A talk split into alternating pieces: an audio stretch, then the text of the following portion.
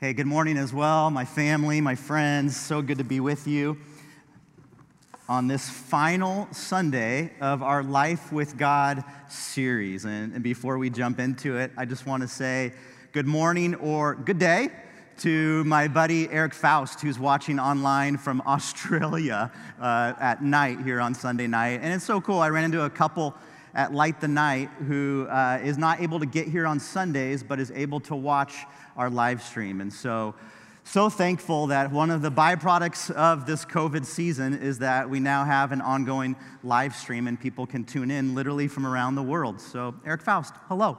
As well as I want to say hi to uh, Linda Feather. So, uh, Linda has been a faithful member of our church. She's a widow now. Her husband, Jerry Feather, you may not know that name, but when I describe Jerry, uh, who passed away in May, you'll recognize him. Jerry was the wonderful greeter in our Wellington Street parking lot with the cowboy hat. Remember Jerry as you'd come in here, those are here on campus, you never would forget Jerry's wonderful greetings uh, to each of us. And so Jerry passed away during the COVID season of May 2020. Linda and Jerry would have celebrated 58 years of marriage tomorrow. And so I just want to give a shout out to Linda. We are with you in this season of adjustment and grief. God is real. And we thank you for loaning your husband to us every single Sunday for so many years. And Jerry has an amazing story of growing up in a church, thinking he was religious, but not knowing Jesus. And about 20 years ago, he gave his life to Christ, and it radically changed him. And today, as we worship here, he's in heaven, worshiping uh, both in spirit and truth, but also in sight, which is just awesome, awesome to think about. And so, thank you again, Linda, for that. And I want to give a shout out to Vanessa Moore. I found this on her social media site this week, and I thought it was great. Uh, Vanessa and her husband, Aaron, actually surrendered their lives to Jesus at our Alpha course a couple years ago, which was awesome. So, we're thankful for that. But Vanessa posted this, and I'm like, oh, this is so true right here. Here's a guide here on this daylight savings ending day to put in your clocks back. If you have a smartphone, leave it alone. Leave it alone. It just does its work. It's magic. If you need to move your sundial, just move over one house, okay? If you have a kitchen oven clock, you'll need a master's in electronic engineering or a really good hammer in order to shift the time. And if you have a car radio, it's not worth it. Just wait till the spring, okay? No one knows how to do uh, car radio changes in, in our world. So I hope you feel rested you look really good. Your faces look rested. You guys look like you're doing well. So glad to be with you. Again, as this final sermon of a nine week series on life with God. And we've been examining different practices in order to have this rich, vibrant life with God, not just here on Sundays, but day to day, moment by moment. I hope this has been an encouraging and and even challenging series for you. I know it has been for me. There's been some of the practices that we've covered over the last eight weeks, and I'm like, ooh, okay, Lord, I think you're prompting me to dive into this a little bit more deeply and thoughtfully than I, I previously have in my Christian life. And so I, I pray that same things happen for you. And so today we kind of put it all together. We talk about this idea of a rule of life. And it's really taking the practices that we've covered over the last two months and it's saying, okay, let's put some intention to these practices. And we'll get into that in a little bit. But first, turn in your Bibles to the wonderful book of John. It's one of the most famous passages in the Gospel of John. It's chapter 15. Chapter 15 of the Gospel of John. It's in the New Testament. Goes Matthew, Mark, Luke, and then you hit John. John chapter 15, almost to the end of that gospel. And to kind of set this story with a little bit of context, John chapter 13 through 17 give us the manuscript of the greatest dinner that there ever was. It wasn't at Five Crowns in Newport. It wasn't at some fine Napa restaurant in Northern California. It was in the old city of Jerusalem, where Jesus, the night before he was betrayed, gathered the 12, the 12 most intimate followers of Christ, and they shared a meal together. And I don't know, maybe you've never realized this before, but John 13, John chapter 14, John chapter 15, John chapter 16, and John chapter 17 give us insight into that dinner. If you've ever wondered, well, what would it be like to have a meal with Jesus?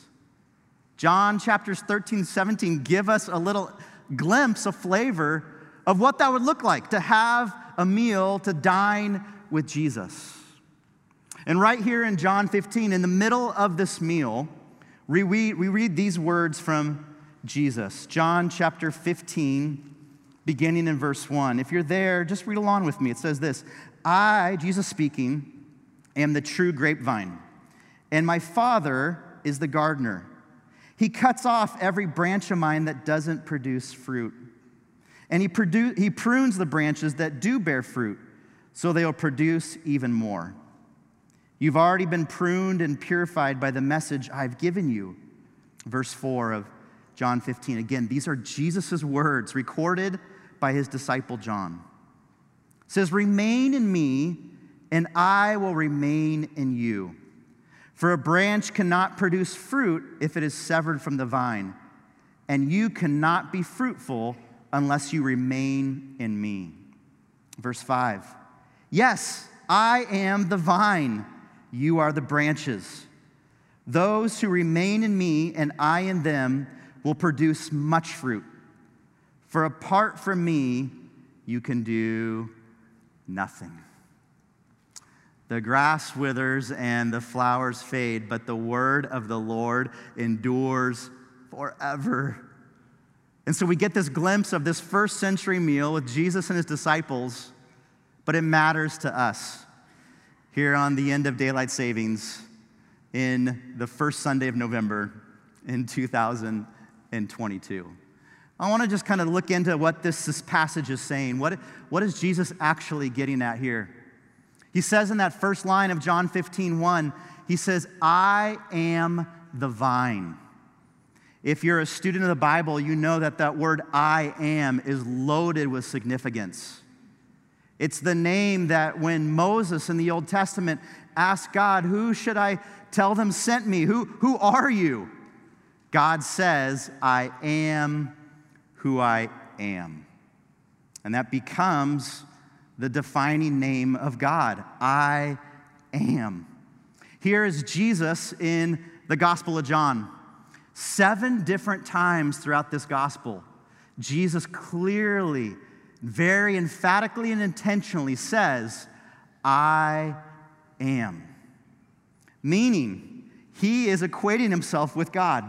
If you ever have someone knock on your door in your neighborhood on a Saturday and you open it up and and they say, Hey, I'm here to talk to you about Jesus. And you're like, Great, I want to talk about Jesus. I love Jesus. And then they go on to explain to you, Well, Jesus was a prophet, but he never said that he was God. Well, you can stop them right there. You can say, Actually, in the Gospel of John, Jesus clearly and very emphatically does say that he is God. Look at John 15, 1. I am. It's loaded with significance here. Jesus is claiming authority. He is the Alpha and Omega, the God man. And just real quickly, I, I got to share with you, if I, if I mention this one, I have to mention all six other ones too. Jesus says in the Gospel of John, I'm the bread of life in John 6. In John 8, he says, I am the light of the world. In John 10, Jesus says, I am the gate for the sheep. A couple verses later, he says, I am the good shepherd. John 11, I am the resurrection and the life. And then we have John 15, I am the vine. Some of you, that's all you need. You can go home right now. You got it. Feasted on Jesus. I am. I am the vine.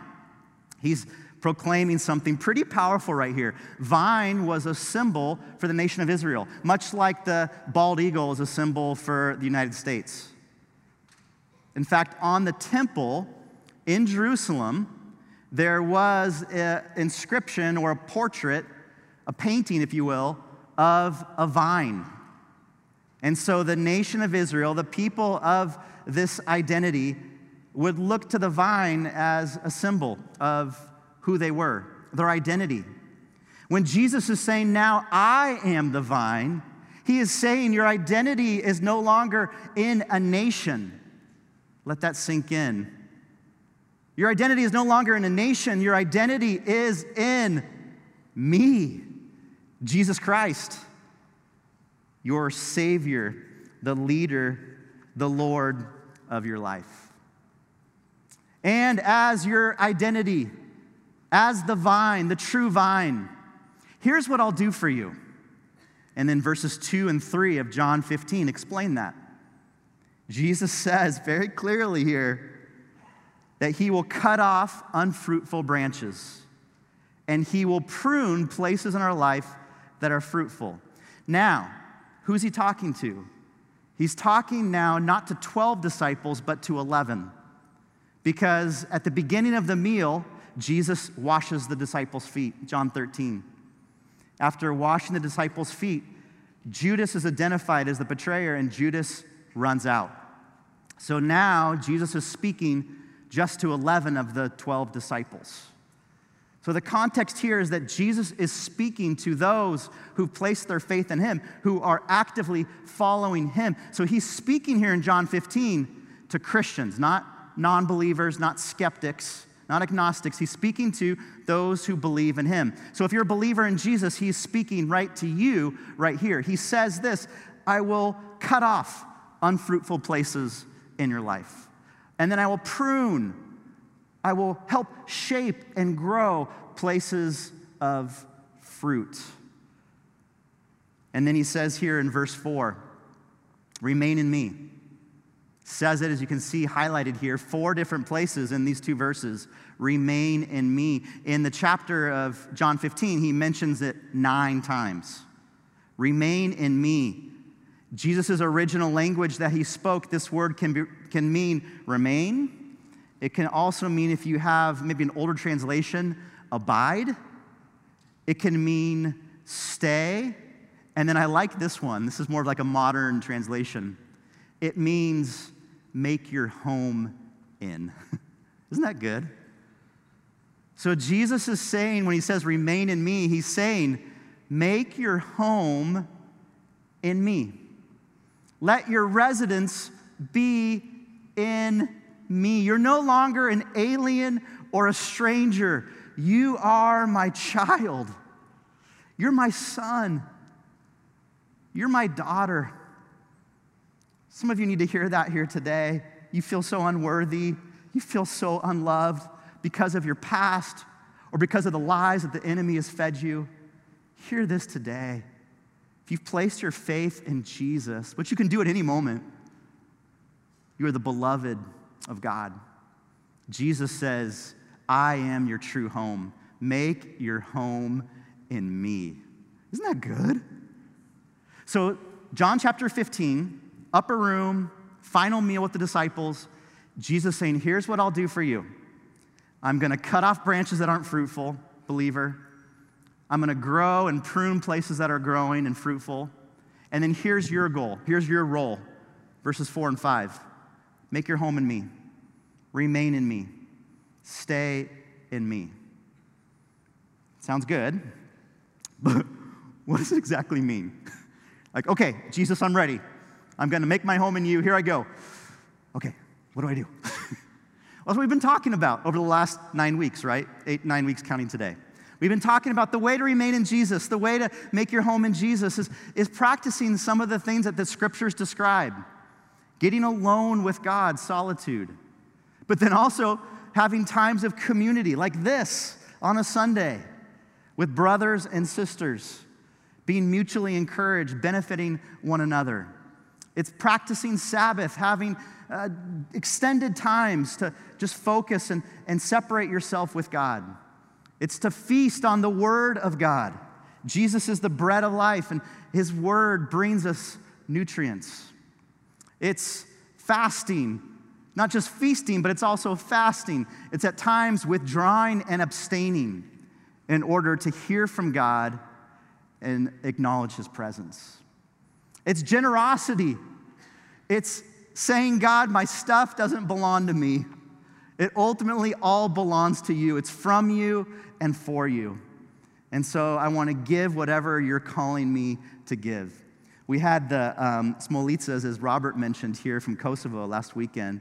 And they didn't mention that because we already give to them as a church, but they were $2,000 short of their monthly um, goal that they needed to survive in Kosovo.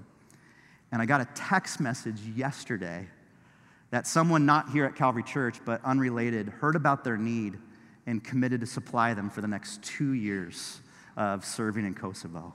It's like unbelievable, amazing. That's just generous. It's going, God, you've given it to me all, and I'm going to give it to you. We've talked about simplicity in this busy, complex world, living more simple lives. And in the last two weeks, we've talked about prayer, which is keeping company with God, Eric described. I really like that definition. Just keeping company with the Lord. And so, those are some ways that we remain with God, that we make our home in God. And that all leads to what I want to talk about just for a few minutes is this idea of a rule of life.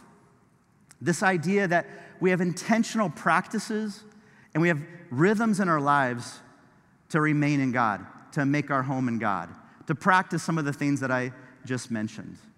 The goal of that is not just to have a checklist of things to do, but it's this what Psalm 16 talks about. Keep your, keep your focus in John 15, but just look at the slide here. I love the psalmist when he says these words You will show me the way of life, granting me the joy of your presence and the pleasures of living with you forever.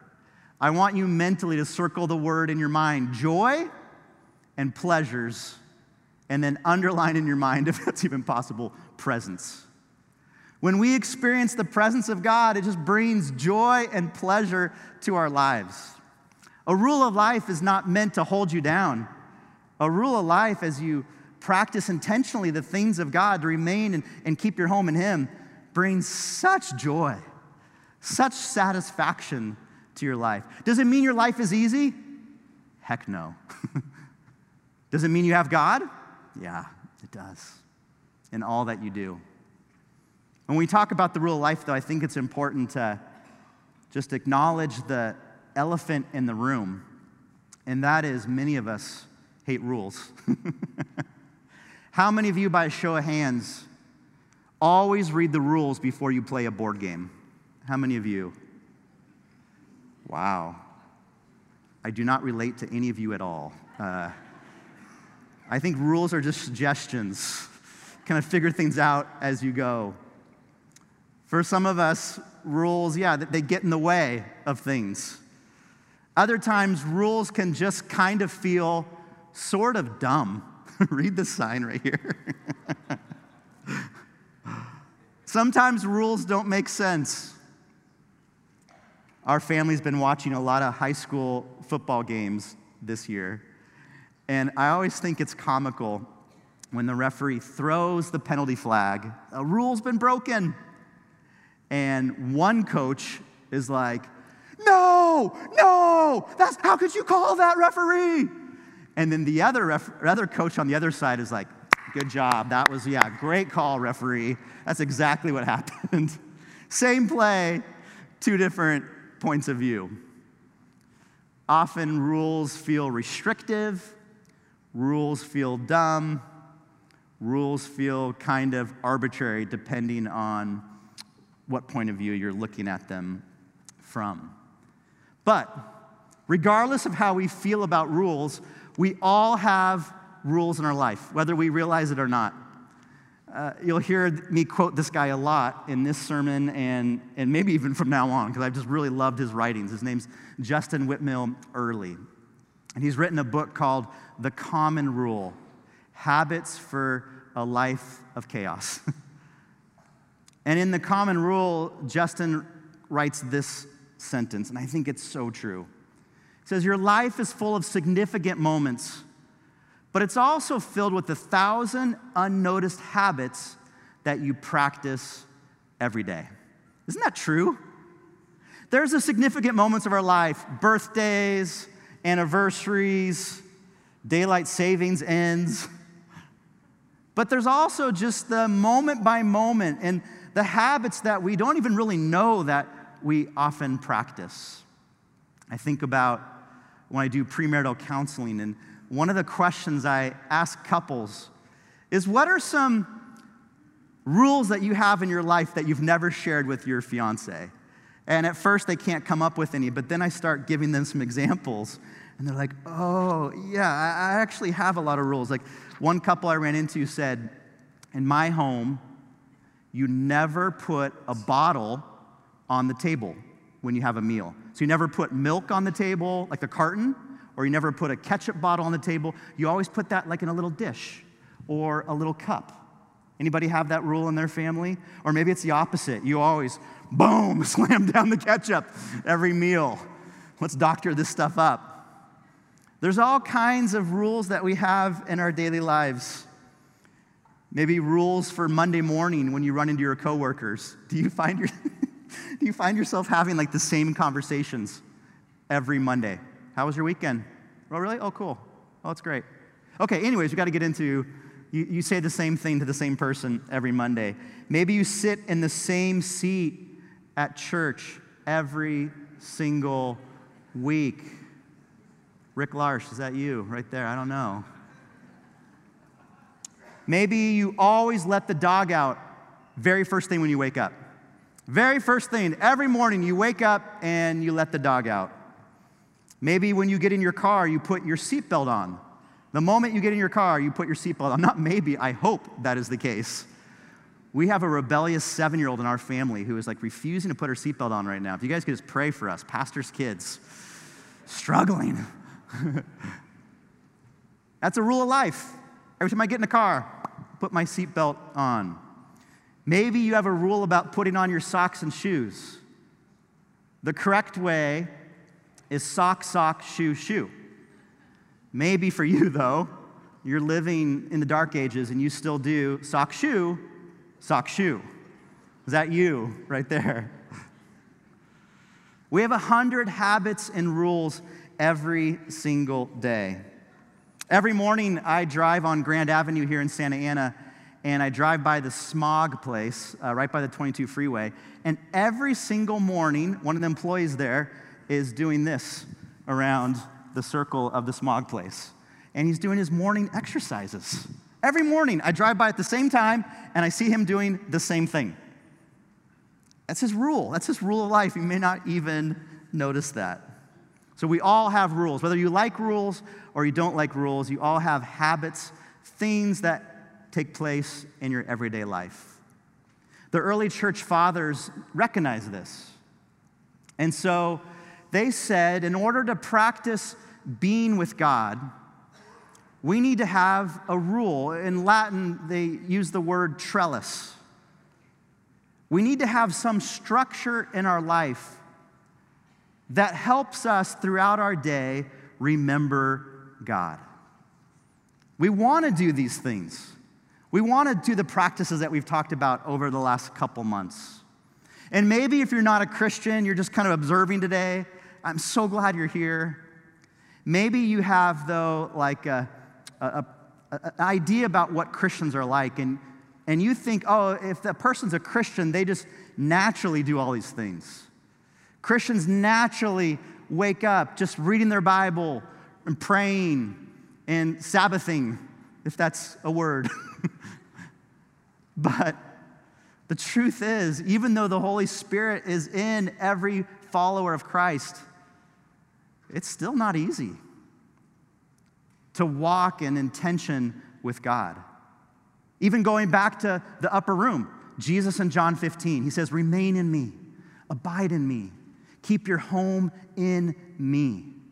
But later that night, the disciples go and they pray with Jesus in the Garden of Gethsemane. And what happens? They fall asleep. And Jesus, when he sees his disciples asleep, he says that famous line you've heard before Lord, the spirit is willing, but the flesh is what? Is weak.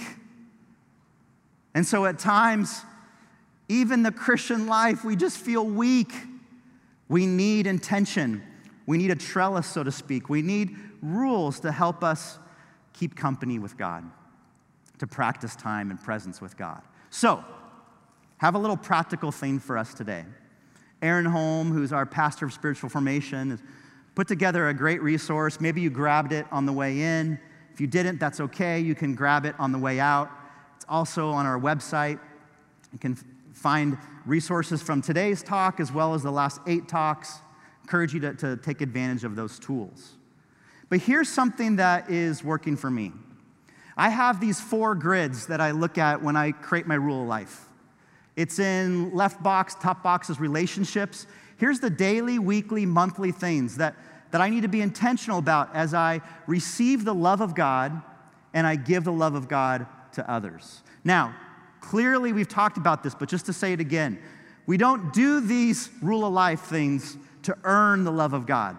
This is a response to the love of God. But we have this box of relationships. And then on the right top, we have daily communion. What I mean by that is my communion with Jesus, my remaining, abiding home with Jesus. What are the daily practices, the weekly, the monthly?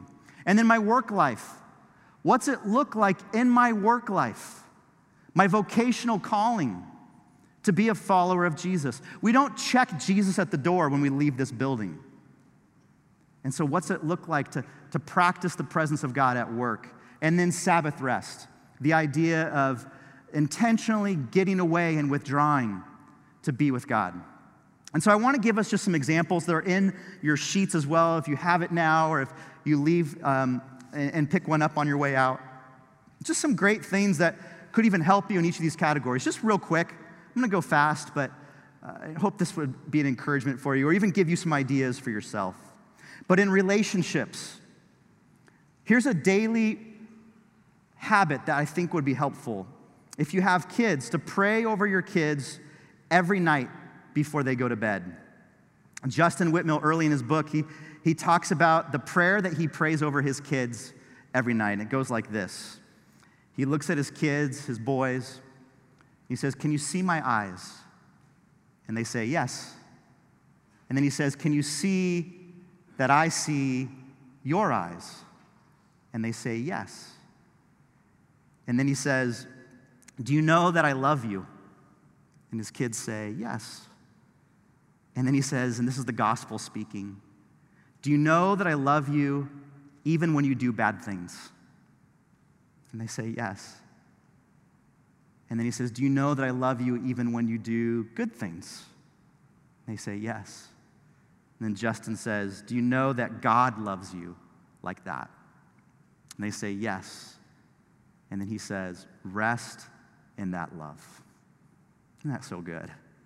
Just a little practice that Justin does each night with his kids. Weekly, maybe it looks like in relationships, call your mom. call your mom as a way to bless her and love her and encourage her and pray for her. Or if your mom's uh, already gone ahead of you, maybe it's call an aunt or someone in your life that, that just needs a touch monthly relational, uh, even rule of life that I have is to try to meet with a mentor, try to meet with somebody that will, is a little bit farther ahead of me in their walk with Jesus for encouragement and prayer. And then up to the top box of daily communion. Here's one that is going to hit you right in, in, in this, right between the eyes here. What if daily we made it our rule to look at scriptures before we looked at screens? Simple rule, simple rule. Scripture before screens. I think that would change our lives. It would change how we connect and remain and abide and stay at home with God. Weekly, a daily communion practice could be just, I'm going to commit to attend church. The average churchgoer in 2022 attends church twice a month, and they're considered consistent. What would it look like not as a legalistic rule, but as a way just to connect with God and, and with His people. To say, I'm going to commit to be here every week. Even when I'm tired, even on the three Sundays it rains, even during the Santa Ana winds. Oh. What would it look like in daily communion with God to fast from something for 24 hours? We practiced a fast uh, last month, and you guys, it was impactful for me. Just abstaining from food for three simple meals just had such a profound impact on, on my heart and my mind with God. And then jumping down to the bottom box of work life, what would it look like if daily you started your day by getting on your knees, if you're able, and just praying for your workday? How cool would that be? You walk into your office or you open your computer, and before you start anything, you just say, Lord, you've called me to this job. I give you my day and my work. May it be an act of worship to you. What would it look like month or weekly if you had a list of coworkers and you just prayed for them by name? How would that change how you viewed your coworkers if you had prayed for them by name earlier that day? What would it look like monthly if you just looked at your three month calendar and said, God, I need such discernment in my work life? Things go so fast. God, may I make decisions that honor you and build this job. And then finally, in the category of Sabbath rest, what if daily you put your phone on airplane mode during dinner hour? Just one hour, 6 p.m. to 7 p.m., just flipped it onto airplane mode and just said, I am not reachable during this hour. What would it look like in Sabbath practice to take a Saturday morning and just slow down and spend extended time with Jesus? What would it look like monthly to go on an extended hike or walk? We have the beach, you guys. We have the mountains. We're so blessed here in Orange County. Just to get away as physically able and just go on an extended walk and just you and God. I don't know, you guys can think of probably better examples than any of these that I've just given you. But I just would encourage you, challenge you, urge you create a rule of life in these categories. Because if not, even our best hopes don't become habits. Every year that happens, right? New Year's Eve. Here's what I'm gonna do this year I'm gonna change the world. I'm gonna lose 80 pounds and replace it with 80 pounds of muscle. and then here we are again. I love what John Ortberg says he says, Habits eat willpower for breakfast. so sometimes habits can be difficult to start, think about, continue. But a habit doesn't become normal until it is. So, what's it look like to begin to lean into this? To remain in Jesus, to abide in Him, to make your home in Him through a simple rule of life. And so you can see uh, on your sheet that you'll get or you have, there's two sides of it, two just examples of, of how you can work this out. And again, you can find these resources on our website. And then here at Calvary, we want to just give you uh, opportunities, events to just practice abiding, remaining in Jesus. Just a couple things coming up that I just wanted to point out to you. One is uh, on Tuesday night, there's a ton of churches here in Orange County that are dedicated the next three days to prayer. And Tuesday is Central Orange County's kind of time to gather. And we'll be gathering at New Church down on 17th Street here in Santa Ana.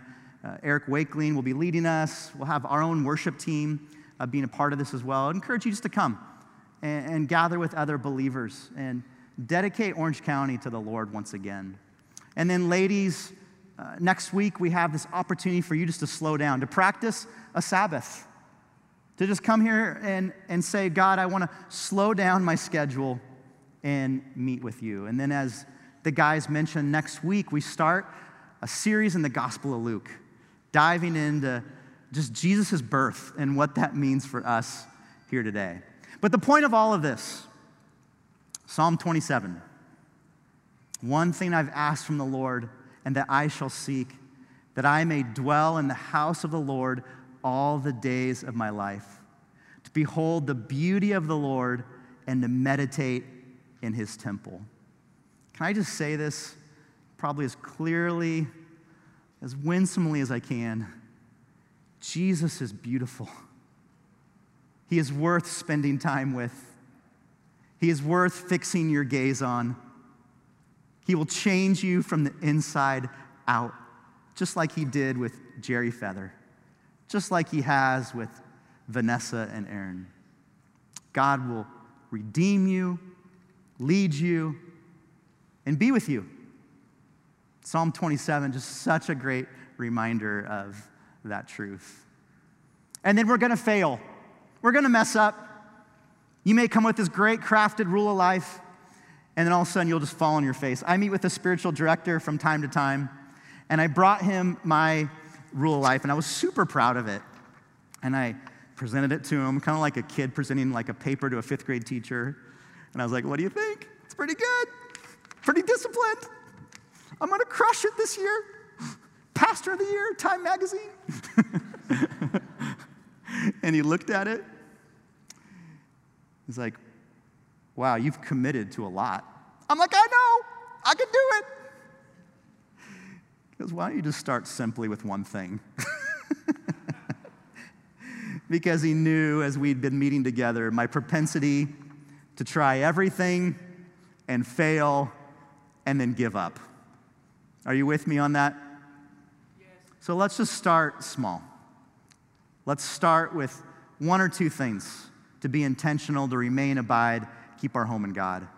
You know, Jesus had a rule of life. In the Gospel of Luke, chapter 5, it says this But the news about him, Jesus, was spreading even farther, and large crowds were gathering to hear him and be healed of their sicknesses.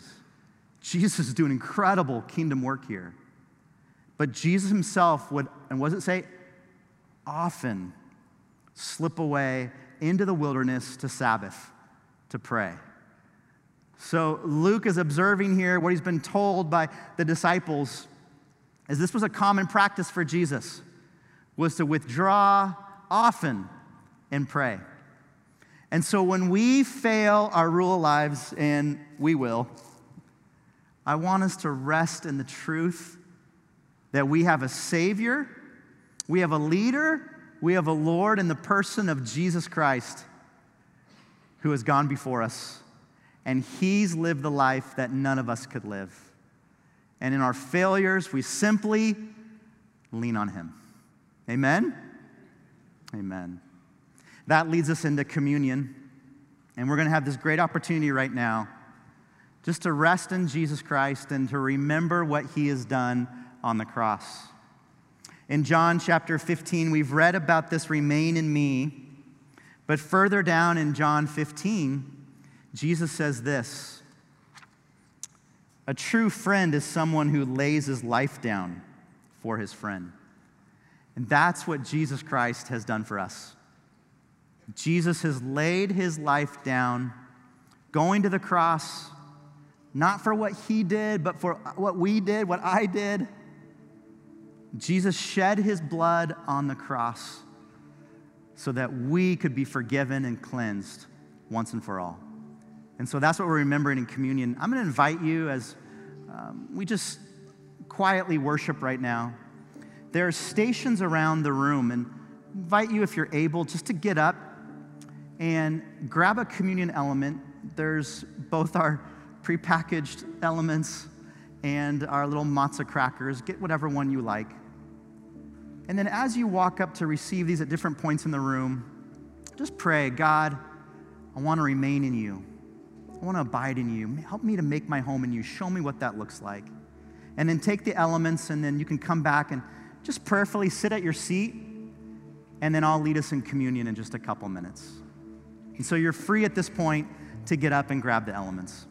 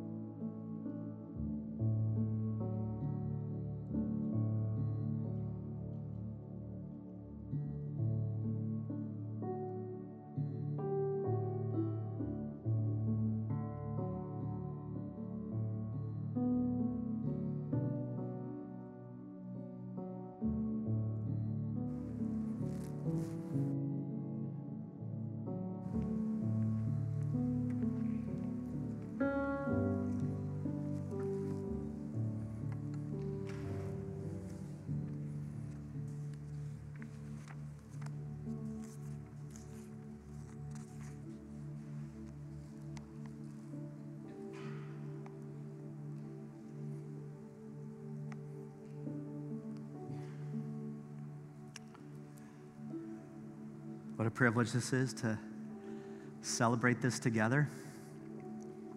So, Jesus in John 15 gives these words in the upper room to his disciples.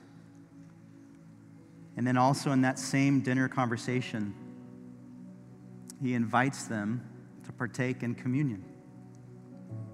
And he says this is to foreshadow what's about to happen. Now we take it to remember what's already been accomplished. Maybe you're here today and you're thinking, uh, I just need to work a little bit harder, and then God will somehow accept me. Just know you can rest in the truth that Jesus has already paid it all. Jesus has already accomplished the work on the cross. It's finished.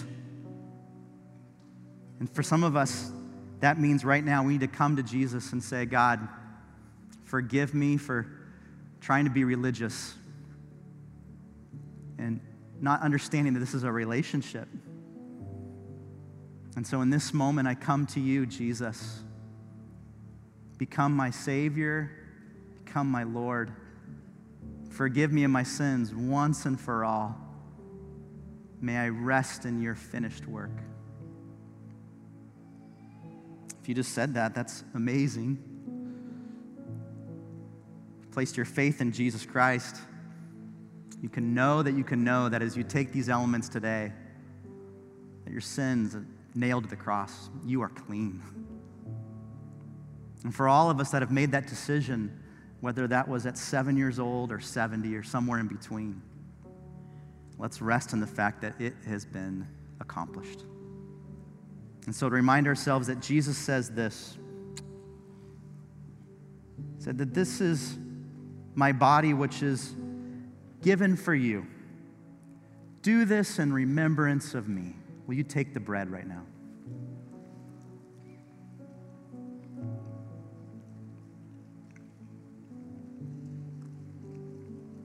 In the same way, at that great dinner, Jesus lifted up the cup and he said, This cup of redemption this cup is the new covenant between God and his people. It's confirmed with my blood. Do this in remembrance of me as often as you drink it. Let's take the cup together.